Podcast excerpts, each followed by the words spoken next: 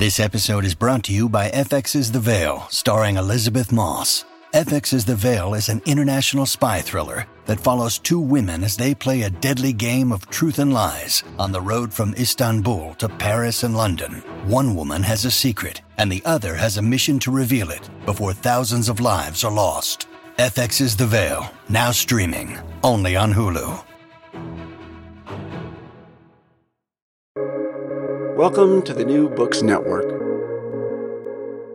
Hello, and welcome to New Books in Caribbean Studies. I'm Alejandra Bronfman, and yes, I've been away for a while, but now I'm back and I have a great lineup of future guests, including Marixa Lasso and Melissa Johnson, among others, so stay tuned for those.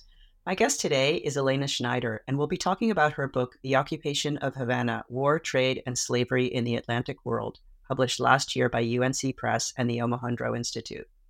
If you thought you knew about the British occupation of Havana in 1762, you can throw it all away. She tells a new and really fascinating story about that occupation and more broadly about the 18th century Atlantic world and the centrality of enslaved people in fighting imperial wars and really just about anything else that happened there. Hi, Elena. I am so happy to be talking to you today. Hi, thanks for having me, Alejandra. So I'm just going to jump right in. I really enjoyed this book, and um, I I was really struck by how many historiographic commonplaces you managed to overthrow. Mm-hmm. Um, I want to get to many of them, um, but I'm but I want to start actually by asking you if there was a moment in the archives, or maybe not in the archives, when you realized that you would be able to retell this story in a whole new way. Yeah, I I think there were two moments. Um, two moments. One maybe more powerful for me than the other. but um, of the many historical commonplaces that I was um, able to try to revive, um, one of them was this idea that Havana was a place frozen out of time, caught in the backwards um, economic policies of Spanish colonialism until the British occupation busted it open to abundant trade with the British Empire and taught locals in Havana the benefits of freer trade. So that was one platitude. That was probably the first platitude that I took to the archive. When I began the project, I thought, okay, this seems manageable as a dissertation because it's uh, the occupation itself was 11 months in time. So I can just look at any scrap of paper generated about and during that 11 months of time and just start there and build out. So my first foray into the archive was in Havana, and I was looking in the um, National Archive in Havana at the notarial protocols from the period of British occupation of Havana. And I had a wonderful uh, mentor in Havana. That's the historian Enrique Lopez Mesa, who's recently passed away very sadly. But he said, Look at the notarial protocols, and here's some places to start. And I started looking at them, and I saw that wait a minute, these local merchants um, who were trading with the hundreds of British merchants who rushed into Havana under occupation, they knew each other. The, the British merchants who arrived to trade in occupied Havana were not just selling goods and people, they were trying to recoup debts owed on prior transactions. And local merchants had sophisticated operations trading with Anglo America, often through loopholes associated with the British slave trade, often through contraband trading. So that was the first kind of platitude that in the in the hot and humid National Archive of Havana started to fall away as I looked at those notarial protocols. And there are 24 fat volumes of transactions and wills and testaments and sales of enslaved people that are all recorded in Havana in the notarial protocols, and they really hadn't been consulted by historians of the siege and occupation. And I did have, you know, the wonderful help of Enrique Lopez Mesa, who, who told me to turn to them and start there.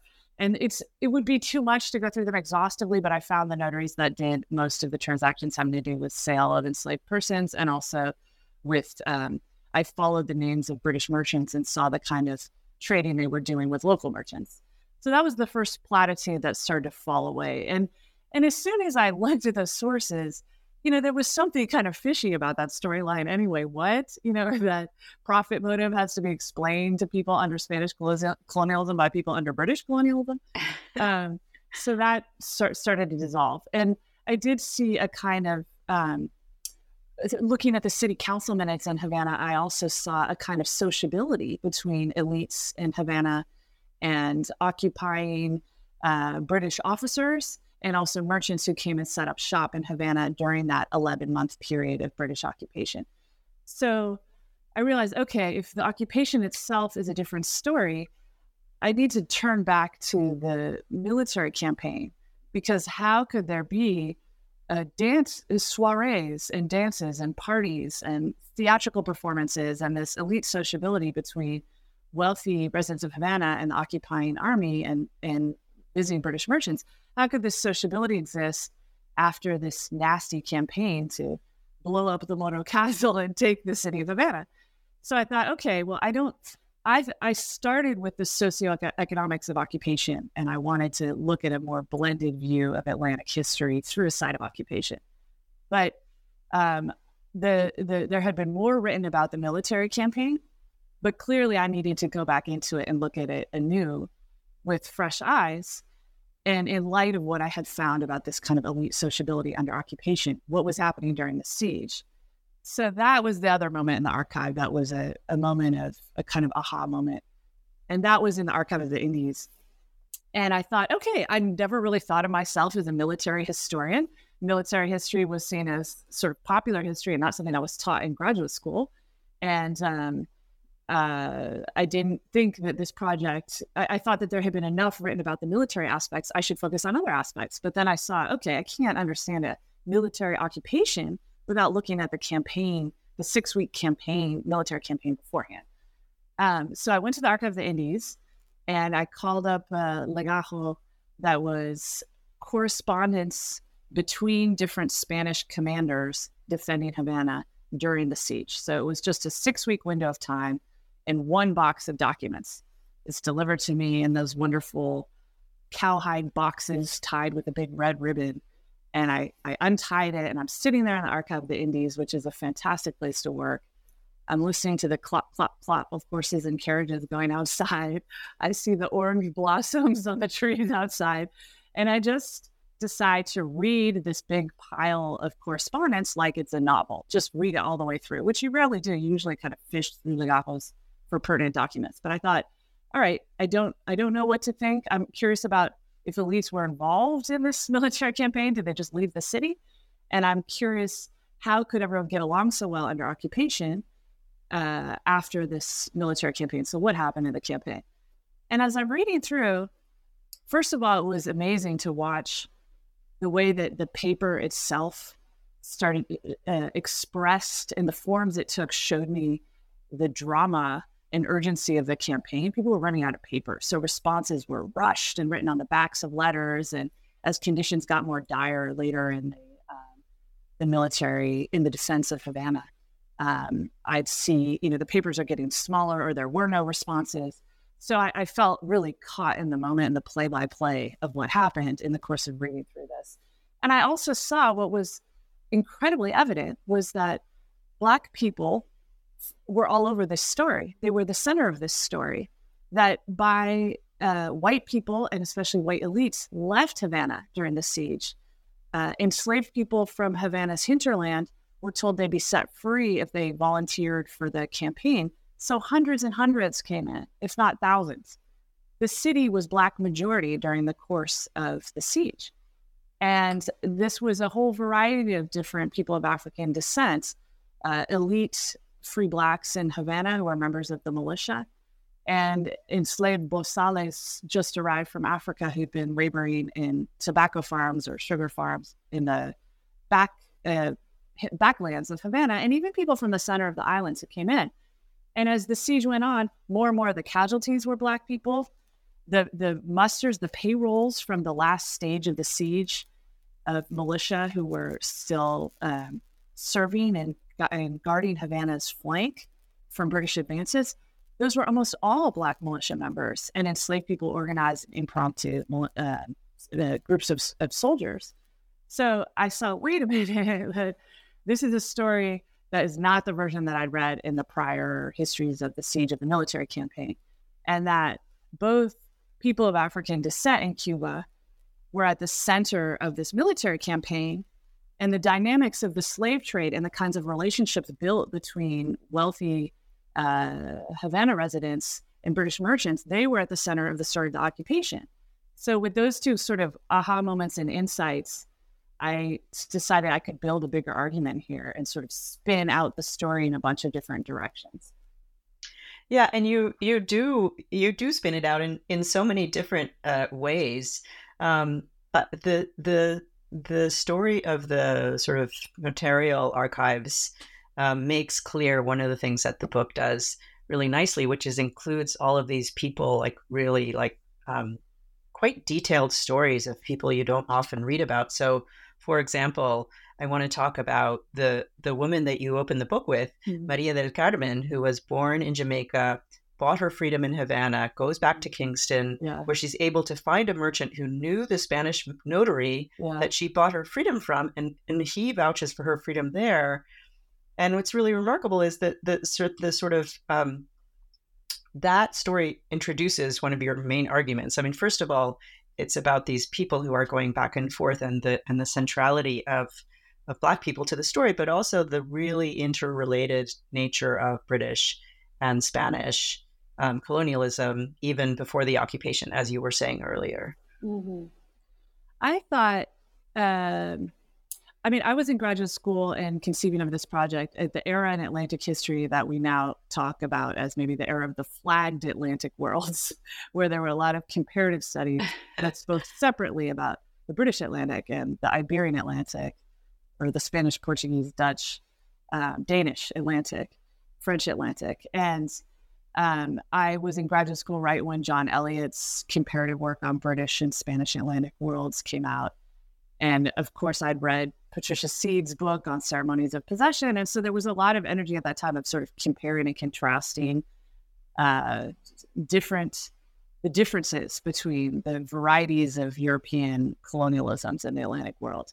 And they were almost, they were overdrawn and almost caricatured the differences. So even in selecting my dissertation topic, I knew that I wanted to find a site. Well, if I looked at a British occupation of a Spanish colonial space, what would that look like? How would that sort of work against these caricatured descriptions of, I mean, of of all the differences between different types of colonialism. So that was a sort of agenda going into it. And then the things I found led me farther into that argument, which, as you point out, is an argument that Havana was an interconnected space uh, before, during, and after its occupation by the British um, and that these uh, British and Spanish expansion in the Atlantic world were not just entangled but mutually constituted. They were enmeshed. They couldn't have existed apart from each other. Um, so that was an argument that I sort of was able to spin out by um, building out from what I saw in the occupation. But the woman I began with, Maria del Carmen, um, that you just referenced, um, she was someone who I I saw uh, just a you know a couple paragraphs about her and the manumission rolls in um, the National Archive in Spanish Town in Jamaica. And I, I, went to check the manumission rolls, and I spent a couple weeks researching at uh, the National Archives in in Spanish Town. And I I went in there in the manumission rolls looking for stories of of enslaved people potentially who were in Cuba at the time of the British siege who maybe deserted to the British side and were manumitted for helping the British attack, because that was a big fear on the Spanish side that this would happen. So I was looking for any, or or I was even looking for Jamaican enslaved conscripts who were taken on the campaign along with the British and who were manumitted for any especially gallant service uh, aiding the British campaign. And then there she was, and and also I think part of under you know seeing the potential there was that her Carta de Libertad from Havana was copied in Spanish in the manumission, the book of manumissions that I was looking at. And I think, you know, a lot of Jamaican historians were probably not bothering to go through what is this weird segment in Spanish? Uh, what is this about? And and I didn't really know what to make of her initially, um, but I was sort of haunted by her. And to th- think of someone um, whose life and experience moved back and forth between these islands, and then a certain kind of leverage that she was able to gain by these competing imperialisms, that she was able to uh, move back to Jamaica, uh, but preserve a manumission that she had achieved only because of Spanish law. Uh, that so I was able to sort of circle back to her and see later on how her her life embodied an argument that I wanted to make about how deeply interconnected and enmeshed these spaces were, and particularly there was this special kind of nexus between commercial worlds of Kingston and of Havana, and that the the circuits that connected those spaces were slave trading and uh, associated contraband trade. Right. And the importance of slavery and the slave trade in, in those kind of pre sugar boom days is something that you don't often read about in terms of the Cuban historiography. Uh, I was really sort of interested to hear how you pieced that story together, especially since, as you say, a lot of it was about contraband and you know smuggling and um, all these all these stories that are kind of hard to get at. Mm-hmm.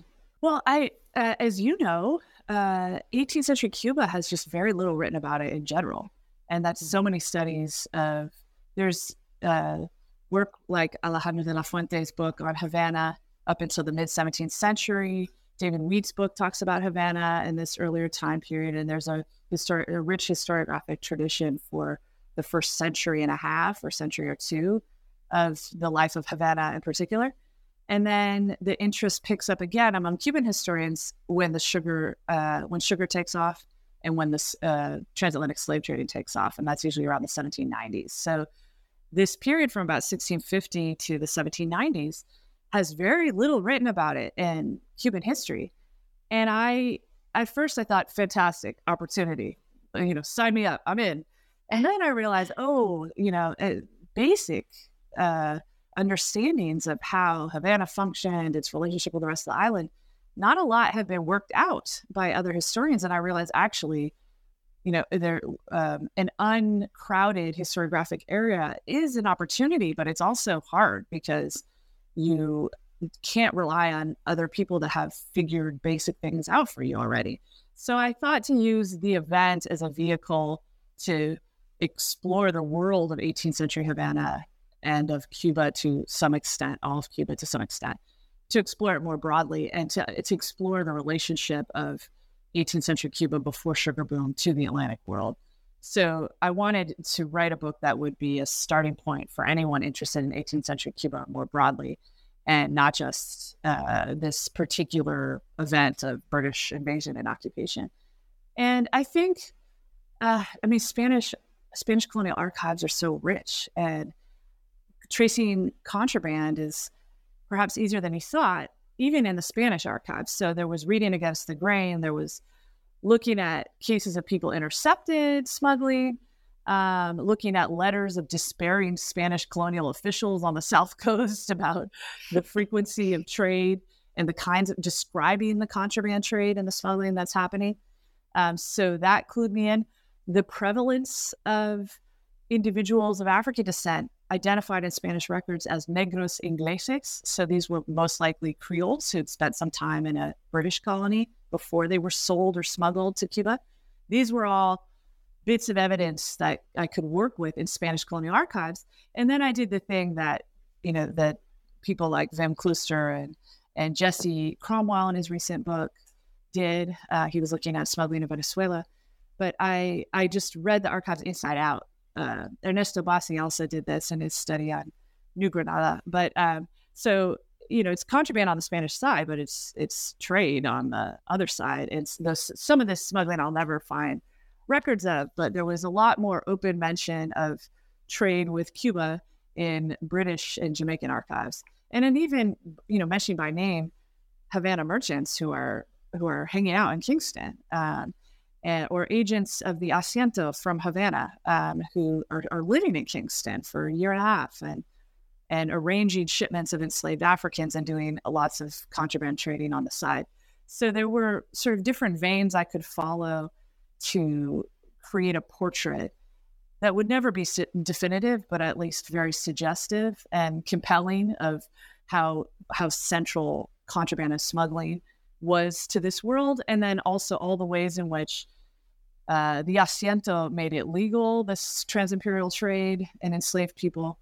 And then also there were other Spanish policies that just they they recognized they couldn't stay ahead of smuggling. So they would have things like an occasional royal pardon, allowing those who had smuggled in enslaved Africans to retroactively pay taxes and and then count those enslaved Africans who'd been smuggled in. So I could use certain avenues of official, unofficial contraband trade and things like the, the pardons to kind of parse out the scope of this trade.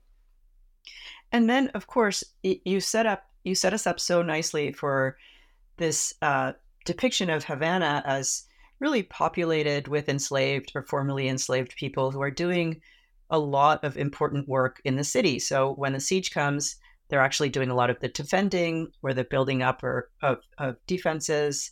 Um, and then also, and kind of wonderfully, they're bilingual, they're better fighters, they're able to sort of go back and forth and fool people as to whether they're English or Spanish.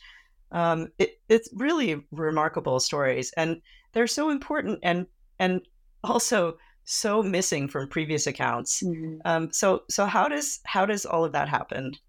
a lot of that that you mentioned um, uh, about the centrality and vital and sort of amazing work that people of African descent were doing during the siege. A lot of that came out of that one leg legajo that I read like a novel in the archive in Seville. And this phenomenon of people passing from one side to the other to spy or to uh, gather provisions, whether they started on the Spanish side or the British side a lot of that came up from reading uh, really on a, in a fine grained way the play by play of what happened moment to moment in the siege and starting with that one Spanish legajo and then comparing it to all these other accounts um, journals by Spanish officers, journals by English officers, commonplace books by low, lowly, humble um, British soldiers that were often talking about Black people and the role they played and those that were captured past, uh, crossing from one side to another. So um, that portrait and that um, that sort of variety of roles that people of African descent played in the siege, it came out from the sources. I mean, they just led me there.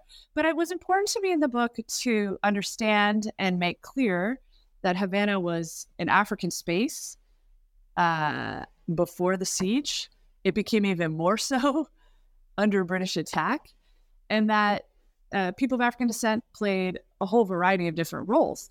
And they weren't just heroes, just victims, just martyrs. They were also double dealers and hustlers. They were just as human as white people, doing a variety of different things during the siege. So I feel that some of the work on Black soldiers in the Atlantic world has an urgent project that I endorse of sort of valorizing this service and writing about the heroic things that Black soldiers did uh, throughout all sorts of conflicts in the Atlantic world, fighting for one empire or another. But I didn't want to narrow the their rules to just that uh, because I was deeply convinced. The more I read about that this event, that I was deeply convinced that in this embedded in this imperial contest over territory was a racial struggle, and it was a racial struggle over rights. And some of that struggle buttressed Spanish colonialism and made it harder to take Havana than the British ever thought because Black soldiers had a tradition of fighting on behalf of the Spanish crown. Um, but some of that racial struggle was operating sort of at counter purposes to either imperial agenda. And I wanted that I wanted that to be clear. And I didn't want to narrow the humanity of my subjects of African descent I was writing about because they did all sorts of different things even though I did focus a fair amount on the crucial role that Black soldiers and enslaved people in Cuba played defending Havana against British attack and making the siege such a prolonged and nasty conflict. By the time the British actually get Havana, it's a pure victory. I mean, they don't, their, their army is decimated, they're done. and then the war, thankfully for them, is over. Right. And then they don't stay for very long. Yeah. Yeah. I mean, I think um, one of the reasons why this the occupation had never really been investigated as a site of history because it was seen as short and perfunctory and a kind of after the fact moment that didn't really matter. and that this was uh, an element that this event fit into a narrative of the rise of British naval power, um, but that what actually went down in Havana and Cuba uh, after the siege were not as important necessarily uh, to that master narrative of the rise of British naval power um, and, and the fall of Spanish imperial power in the face of British contestation. Yeah, I mean, I guess it, it, it's always seen as a kind of pivotal turning point, but mm. never really investigated for what for, as such, right? Like as a as a story about human beings and and mm-hmm. and all of these other kinds of things that you talk about. Yeah, no, I agree, and I I think it's also the mode those the mode of writing that military history often takes, where 18th century military history would take a battle in the Caribbean as just another site and tell the story almost deracinated from the place where it's happening. And you know, even just knowing this is an imperial clash between Britain and Spain that happened in the Caribbean in the 1760s, even just knowing that the majority of the people living in the Caribbean at the time were of African descent, how could they not be part of this story? And you just have to look for them and not even that deeply down into the archives. They're they're there. They're all over the, mm-hmm. the sources from the 18th century. And then that became another part of the book that comes out more in the epilogue that I try to nod towards how has this story of of black military power been lost? Because at the time, uh, residents of Havana were were writing poetry about the role of black soldiers defending their precious homeland, and it was something. You know, the king himself met with uh, black soldiers in Havana, two black soldiers who were sent to meet him at the court in Madrid and who did a display of arms before him and kissed King Charles III's hand and received a medal from him for the role they had played as his loyal vassals. In the moment in the 18th century, there was a real embrace and celebration of the role that Black soldiers had played. But it was really a 19th century story of erasure that lost this history. That's that's what I end up arguing in the end of the book, and it was um, it was really after sugar boom, after the opening to colossal levels of the transatlantic slave trade in Cuba, and this installation of sugar plantation slavery and a hardened uh, white supremacy and racial hierarchy. It was during that period in the 19th century that this earlier story of Black military power defending Havana became problematic, and also even just the reality of black, having relying on free black militias in Cuba became difficult. And then there's pushback starting in the 1780s and 1790s to disarm the black militias in Havana. Um, right. So yeah, I wanted to sort of take take that second part of the book apart a little bit because mm-hmm. I, I, found that fascinating as, as well. And and again, you have one of these individuals who who pop up over and over again in your book to tell these bigger stories. And the, the one that I was interested in was Santiago de Sotolongo, mm-hmm. who who travels somehow to Spain and asks for his freedom, right? Because and he asks the king mm-hmm. For his freedom mm-hmm. um, because it had been promised to him. Um, and then um, the story of that, the sort of the denial and the, the unredeemed promise more broadly is really becomes the story of the second part of the book. And mm-hmm the book really does it takes a distressing turn in some ways. Mm-hmm. Yeah, I I use the language of betrayal, and and mm-hmm. I think about um, in the second half of the book, um, I think about the proud memory among Black veterans of the siege, and how much that memory began to sting when they were not set free. Many of those enslaved people who volunteered were not actually set free, and those black militia members who continue to serve the Spanish crown are facing a hardening um, racial hierarchy in Havana and Sugar Boom. Uh, so I tried to think a lot about how what it would would have felt like living with that memory in a rapidly changing city and at least western part of the island. Um, so yeah, language of betrayal and an unredeemed promise, and of the kind of sting of that memory, and also the way that the memory would have been heightened and cherished of this proud moment where um, black soldiers and enslaved people who, who came to the front lines um, you know, held the fate of Havana in their hands and served the city well and and decimated a British army, even though they lost. They their the defense was so much fiercer than the British had ever expected. Um, so what it you know what it would have felt like to remember that history in a place that suddenly found you to be a threat and a problem and started in a, in, in a place where your traditional rights and privileges were starting to be curtailed because of a new political economy that was developing around sugar plantation slavery.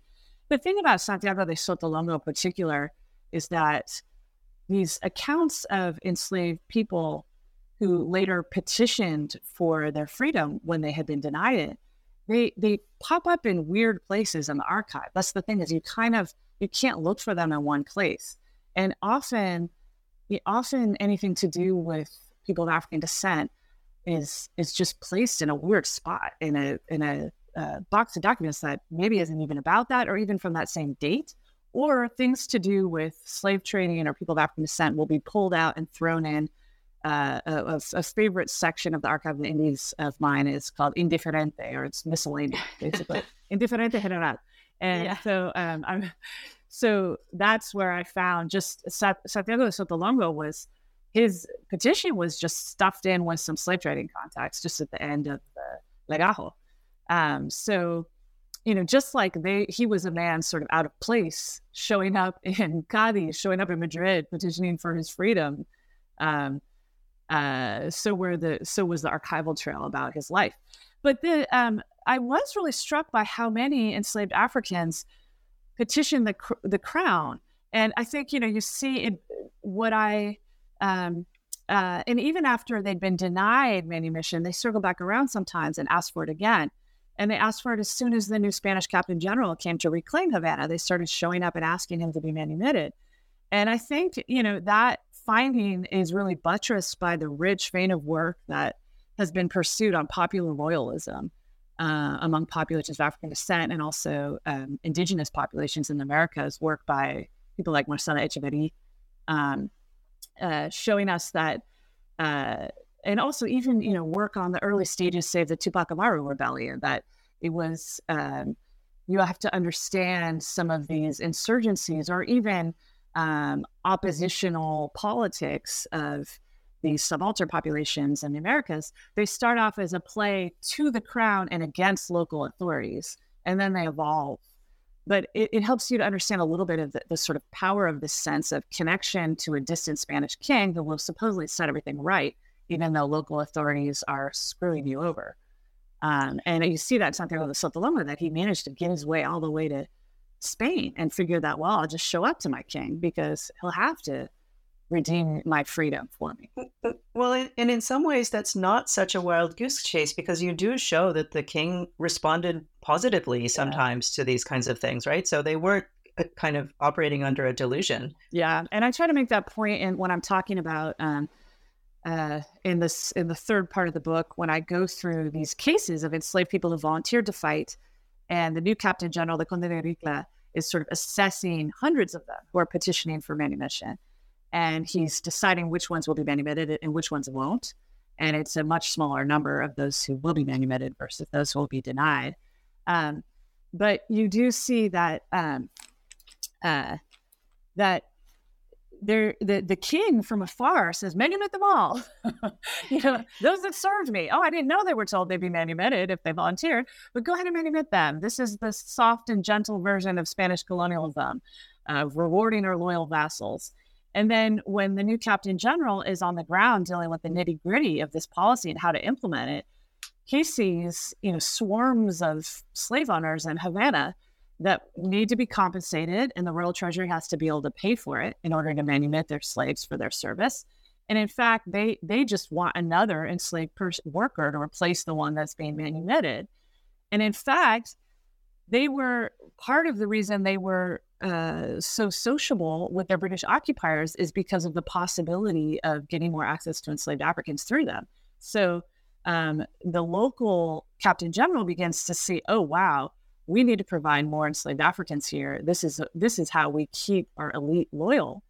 And there's a limit to how many people we can just set free. Suddenly, we'll have this even larger class of free people of African descent in Havana, which is unclear it's beneficial, but also a risk potentially, maybe. And um, and there's a limit to the royal treasury of how many people we can uh, we can manumit because we have to compensate their owners. So there's this kind of lofty, idealized uh, policy emitted from the royal court, and then there's the nitty gritty of trying to enforce it in the face of local interests in Havana that warps the policy and leads to what we were talking about earlier unredeemed promise and betrayal.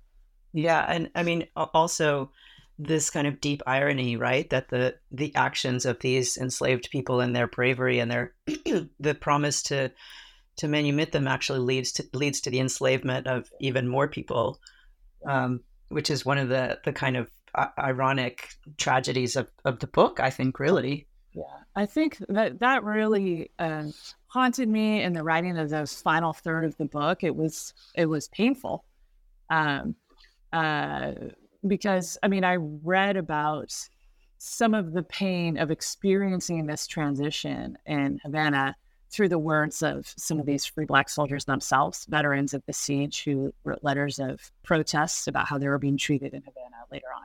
So I felt I felt sort of their pain, but then the irony of of the fact that it was their own brave actions proving their utility to the Spanish crown that helped to shift Spanish imperial thinking about the, the urgency and the necessity of gaining more enslaved Africans for Spanish right. Empire. And then right. that really sat with me. And the way that came out really was looking at once we established once I had established that it was the Spanish that and in conversation with wealthy elites in Havana that decided on their own to expand and revamp and open up slave trading to Cuba. Once I established that they had done it, it wasn't just the British came in and brought a lot of slaves when they occupied.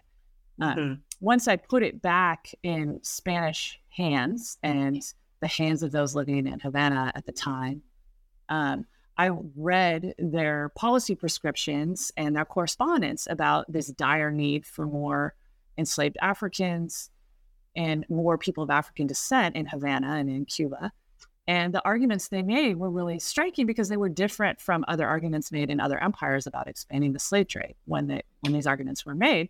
And their arguments for expanding the slave trade were not just we need more laborers for sugar plantations. They were black people do everything on this island. They're artisans, they're soldiers. They and you know they can come as bozales straight from Africa, not speaking Spanish, and suddenly they become loyal vassals of the crown, and they're Christians, and they speak Spanish, and they can become free, and they can serve uh, serve the crown as soldiers over multiple generations.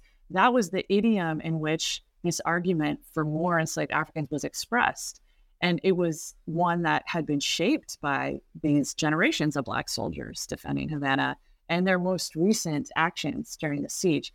And that's how, that's what led me to understand the, the, the arc that I trace in the final third of the book as an especially painful and ironic betrayal that, you know, these, these men's, mostly, you know, these men's actions um, actually led to this cascading chain of cause and effect that that led to their own heightened oppression and more enslavement of more Africans brought to Cuba.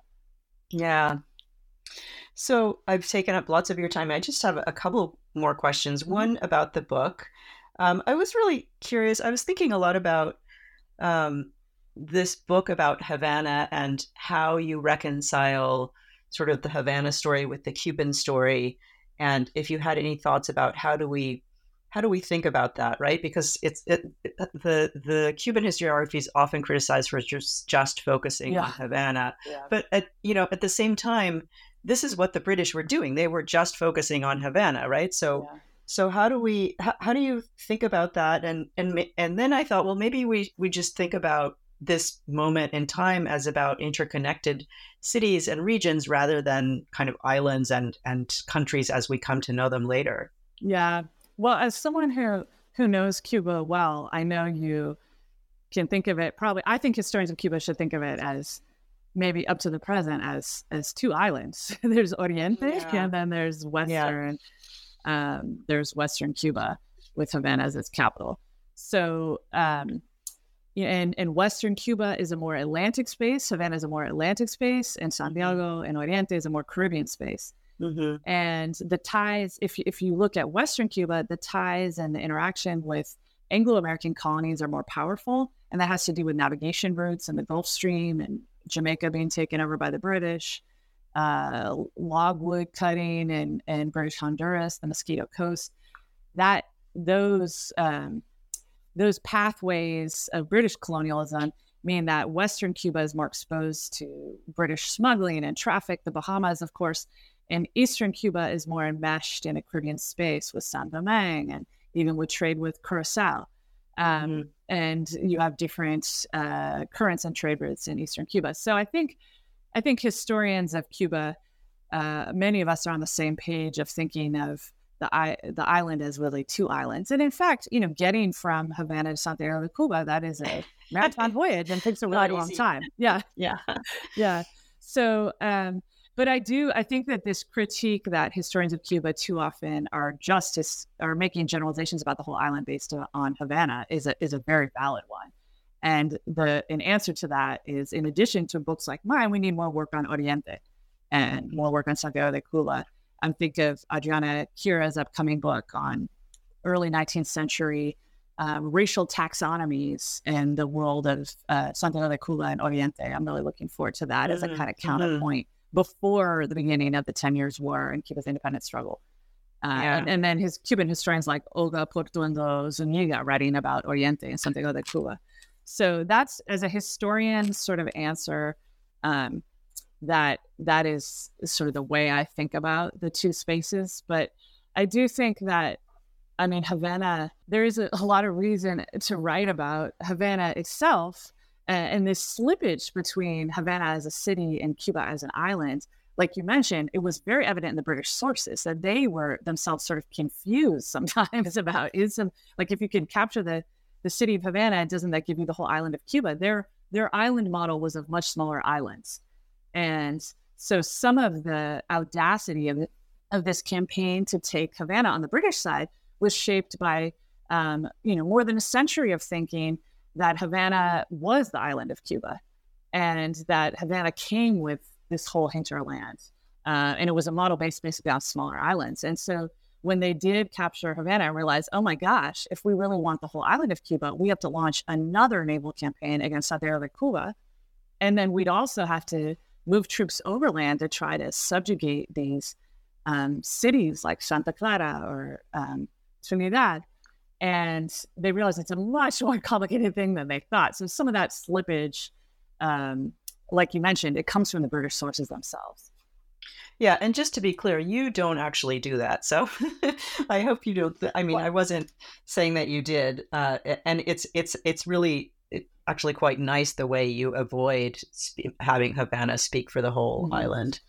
Well, thank you. So. I mean, it's it was you have to be careful, and that slippage is also there in period sources. And Havana's population so dwarfed the rest of the island, uh, right, uh, as it does today. Um, so it was important to go to local sources and go to sources from Santiago de Cuba or the, say the city council minutes from Santa Clara to sort of disaggregate the spaces around Havana, and even just in Havana's, you know, in the in Havana's province, in the hinterland of Havana, a lot of historians will write about this event as though it just took place in Havana and those involved were people from Havana. But as like someone like Santiago de Sotolongo comes from, I think, near Trinidad. And some of the people who volunteered to fight the militias who came in, the enslaved Africans who came in, came from as far away as Santa Clara, um, came from the middle of the islands and some of the fighting, Matanzas was also taken. And that is often just dropped out with this excessive focus on Havana. And part of the problem is that, you know, the archives are in Havana and it, you have to decide that you're going to disaggregate and be specific about where people are from and what's happening in areas around Havana and in small towns that are now part have been enveloped by the city as it has grown. Right. Yeah. So, um, one last question, um, not about the book, but I'm curious about what you're working on right now. If you have a new project. Oh, thanks. Um, I'm I'm kind of I need a little bit of a breather, so I'm trying out two different small projects. And one is I'm taking um, this is just an article length study, but I'm taking pieces that were sort of slipped through the cracks in my book. Um, and I'm working with cases of maritime marronage from Jamaica, people who came to Cuba seeking uh, manumission through the Spanish Crown's asylum policy. Uh, and I'm trying to really situate. I'm also looking at people from the Bahamas who escaped to Cuba in the 18th century. Um, so I, in the book, I worked on the kind of interconnections that grew up between Cuba and Jamaica through the space of slave trading.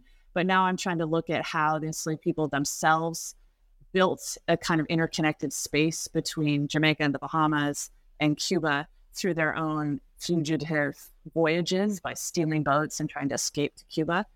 Um, so I'm trying to like contextualize on both sides the meaning of those journeys and how they interconnected Cuba, Jamaica, and the Bahamas as uh, as shared spaces. So that's a piece I'm working on and presenting right now. And then the other bigger question I'm working on is it circles back to things that I was thinking about deeply in graduate school. But I'm looking at the relationship between Indigenous and African slavery.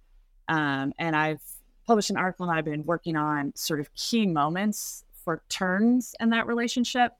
And I think, you know, what what got me into this topic was as a Cubanist, knowing that Bartolome de las Casas had been in Encomendero in Cuba and um, thinking about how much is hung on this kind of historian's platitude about how Las Casas defended the indigenous people but advocated for African slavery. So much is hung on this, but so little has been explored about the worlds of, of both indigenous and African labor in 16th century Cuba.